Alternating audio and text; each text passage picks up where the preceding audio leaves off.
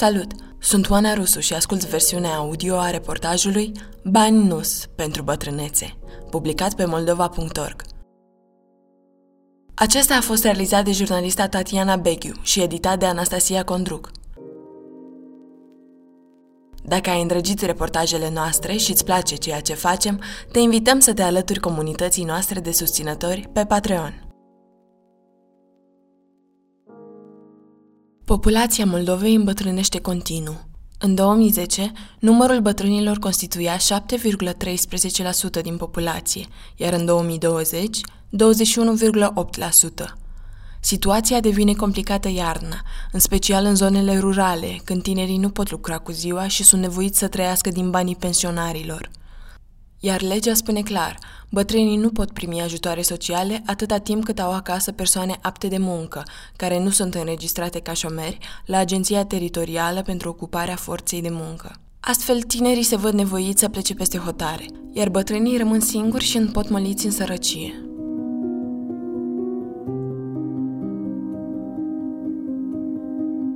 S-a trezit dis de dimineață.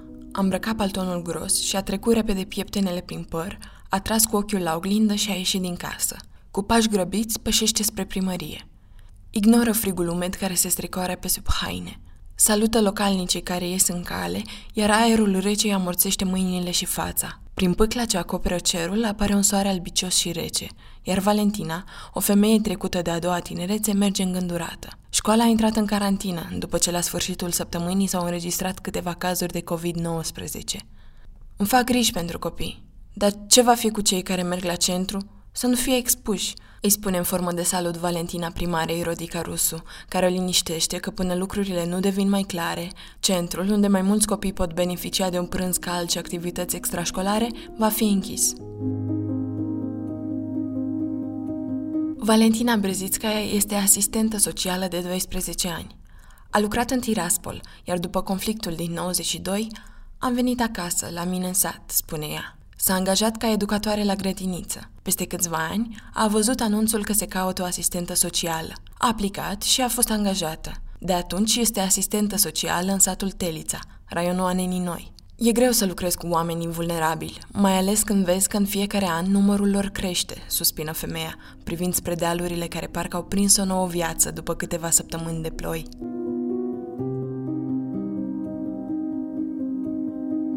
Doi cai pasc pe un deal, iar de-a lungul unei poteci stau împrăștiate câteva case. Aici e partea veche a satului și parcă i-a adunat pe cei mai singuratici și nevoiași bătrâni, spune Valentina, deschizând cu atenție poarta de lemn vopsită cu un verde închis.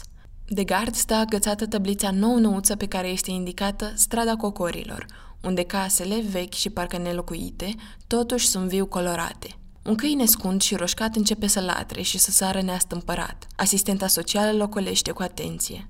Câinii mici sunt cei mai răi, comentează ea, după ce a trecut de animalul care se ascunde în cușcă. Bunica Irina... Bunica Irina... strigă femeia și deschide încet ușa casei, fără a aștepta un răspuns. Știe că bătrâna de 84 de ani aude rău.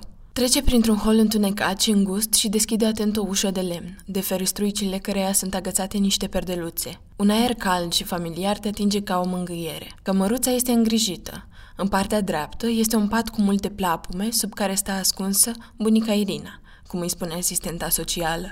Bătrânețea o face mereu să aibă senzația că îngheață. De aceea, femeia cu fața palidă și uscată își trage pe cap o căciulă de lână. Pe măsuța din stânga este un ziar electoral, folosit în calitate de farfurie pentru câteva roșii și alte merinde păstrate în mai multe șervețele. Geamul din mijlocul odăii este singurul care aruncă lumină în jur. Te Irina! Te Irina! o strigă de mai multe ori Valentina. Bătrâna se întoarce cu greu spre ea și zâmbește obosită, dar îi este greu să articuleze vreun cuvânt. Casa pare și mai tăcută când bătrâna încearcă să rostească măcar ceva. Ea de obicei este o femeie tare deschisă și bună, dar nu când timpul de afară se schimbă și nu se simte prea bine, explică asistenta, mângâind-o pe cap și ajutând-o să-și tragă plapuma până la bărbie. Ca să-ți fie călduț, matale, explică asistenta cu vocea melodioasă și vioaie, după care înșiră un lanț de întrebări despre cum se simte, dacă are nevoie de ceva și cum e viața. Bătrâna îi zâmbește șters și o ține ușor de mână, semn că e bine. Bunica Irina este imobilizată la pat de mai mulți ani, după ce a suferit un accident vascular cerebral. De atunci nu se mai poate mișca singură. Nu poate să-și îngrijească pământul și nici gospodăria. De aceea, beneficiază de ajutor social, dar și este îngrijită de o nepoată de-a sa, pe numele care a scris tot ce a agonisit de-a lungul vieții.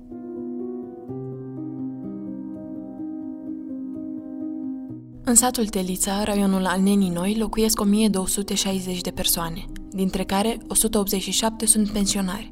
13 bătrâni sunt singuratici, iar 27 trăiesc la limita sărăciei, sau chiar sub această limită hașurată de autorități, spune primara Rodica Rusu. Majoritatea bătrânilor de la noi primesc 1080-1300 de lei. Sunt și cei care primesc o pensie și de 300 de lei. Au lucrat la colhoz. Liderii nu le plăteau impozitele, iar oamenii nici nu s-au gândit la asta. Iar când au ajuns la pensie, le-a ieșit atât. Asta e prima cauză de ce acești bătrâni trăiesc sub limita existenței, explică asistenta Valentina Brezițcaia. De aceea, mulți bătrâni ajung să apeleze la ajutoare sociale, pe care, de multe ori, nu le primesc în cazul în care în familie au membri care sunt apți de muncă. În sat cum e? Aproape toți lucrează vara ca zilieri, iar iarna nu au unde munci și trăiesc pe spatele moșnegilor sau pleacă peste hotare și nu se mai întorc, spune femeia. Astfel se creează un cerc vicios. Tinerii nu își pot găsi de lucru în sat, iar dacă rămân, bătrânii nu pot beneficia de ajutoare sociale. Iar dacă tinerii pleacă, pensionarii rămân singuri.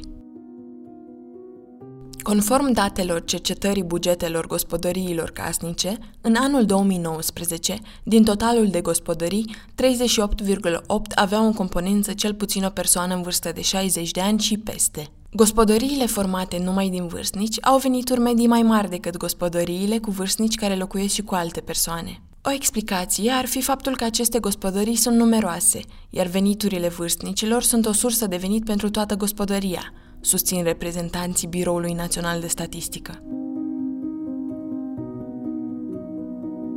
Aceasta este și situația lui Petre Creangă. Bărbatul, născut în 1937 și care a lucrat o viață ca tractorist, acum nu poate să primească decât pensia care nu-i ajunge, pentru că în casa lui locuiesc nepoții apți de muncă. Peste câteva case, într-o curte largă la umbra unui nuc îngălbenit, Valentina îl observă pe Petre Creangă. Ia, Petre, ce mai faci? Ești pregătit de iarnă? Ei, ce să mă pregătesc, că ea oricum vine nepoftită.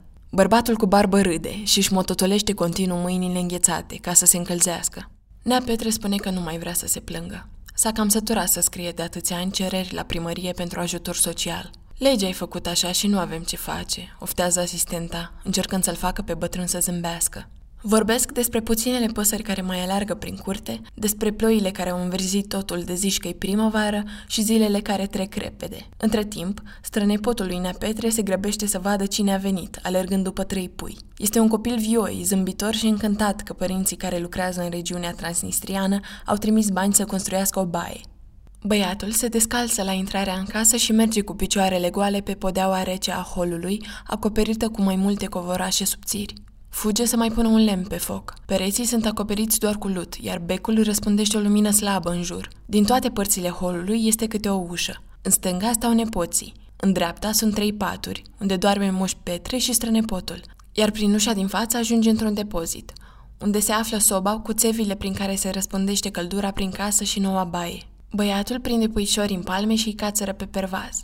Am măturat, înainte să veniți voi, îi spune el asistentei. Moș Petre îl dojenește pe cel mic că nu mai tace și își trece obosit palma uscată și crăpată peste față. Bătrânul recunoaște că nu mai are putere nici să urce la volanul tractorului.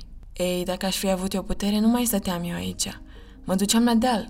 Am pământ, dar nu prea am putere să lucrez, spune el mijând ochii spre bec. Din perspectiva drepturilor omului, Sistemul de protecție socială trebuie să contribuie la asigurarea unui nivel de viață adecvat, precum și să ofere servicii, bunuri necesare pentru a trăi cu demnitate, în autonomie, reducând riscul sărăciei. Având în vedere că majoritatea oamenilor nu mai pot să lucreze după pensionare, protecția socială devine pentru ei principalul mijloc de asigurare a securității economice. Datele Biroului Național de Statistică arată însă că anul trecut circa 16,8% din gospodăriile formate numai din vârstnici n-au putut să-și permită să mănânce produsele recomandate de către medici, dar nici să-și cumpere medicamentele prescrise. Situația s-a înrăutățit și mai mult din cauza pandemiei, spune asistenta socială din satul Telița. Nu-i destul cât am avut pe capul nostru, dar a mai apărut și pandemia asta. Sărăcia crește strașnic. Dar pe cum? Primăvara aveam dreptul să discut cu oamenii doar prin telefon. Doar în cazuri mai grave veneam, dar oricum încercam să păstrez cât mai mult distanța, povestește Valentina, trecând pe lângă casa din Valea lui Gheamișa. A plecat în câmp și a pus bățunușă. E clar că omul nu e acasă, explică femeia, pășind încet spre altă casă mică, fără poartă, unde latră zgomotos doi câini. Tristețea și descurajarea îi trece ca un voal peste față. Este greu când știi că nu poți să ajuți. Probabil așa se simt și medicii noștri. Înainte, oamenii primeau tot felul de ajutoare sociale, dar acum aproape deloc. Nu-s bani. Cu vreo două luni în urmă ni s-a spus să lămurim oamenilor. Bani nu-s. Ajutor sub formă de bani nu Lucrăm, ajutăm, explicăm, îndrumăm lumea, dar nu le dăm bani pentru pâine, spune ea. Dar încearcă să nu se lase copleșită de tristețe și grăbește pasul spre centrul satului.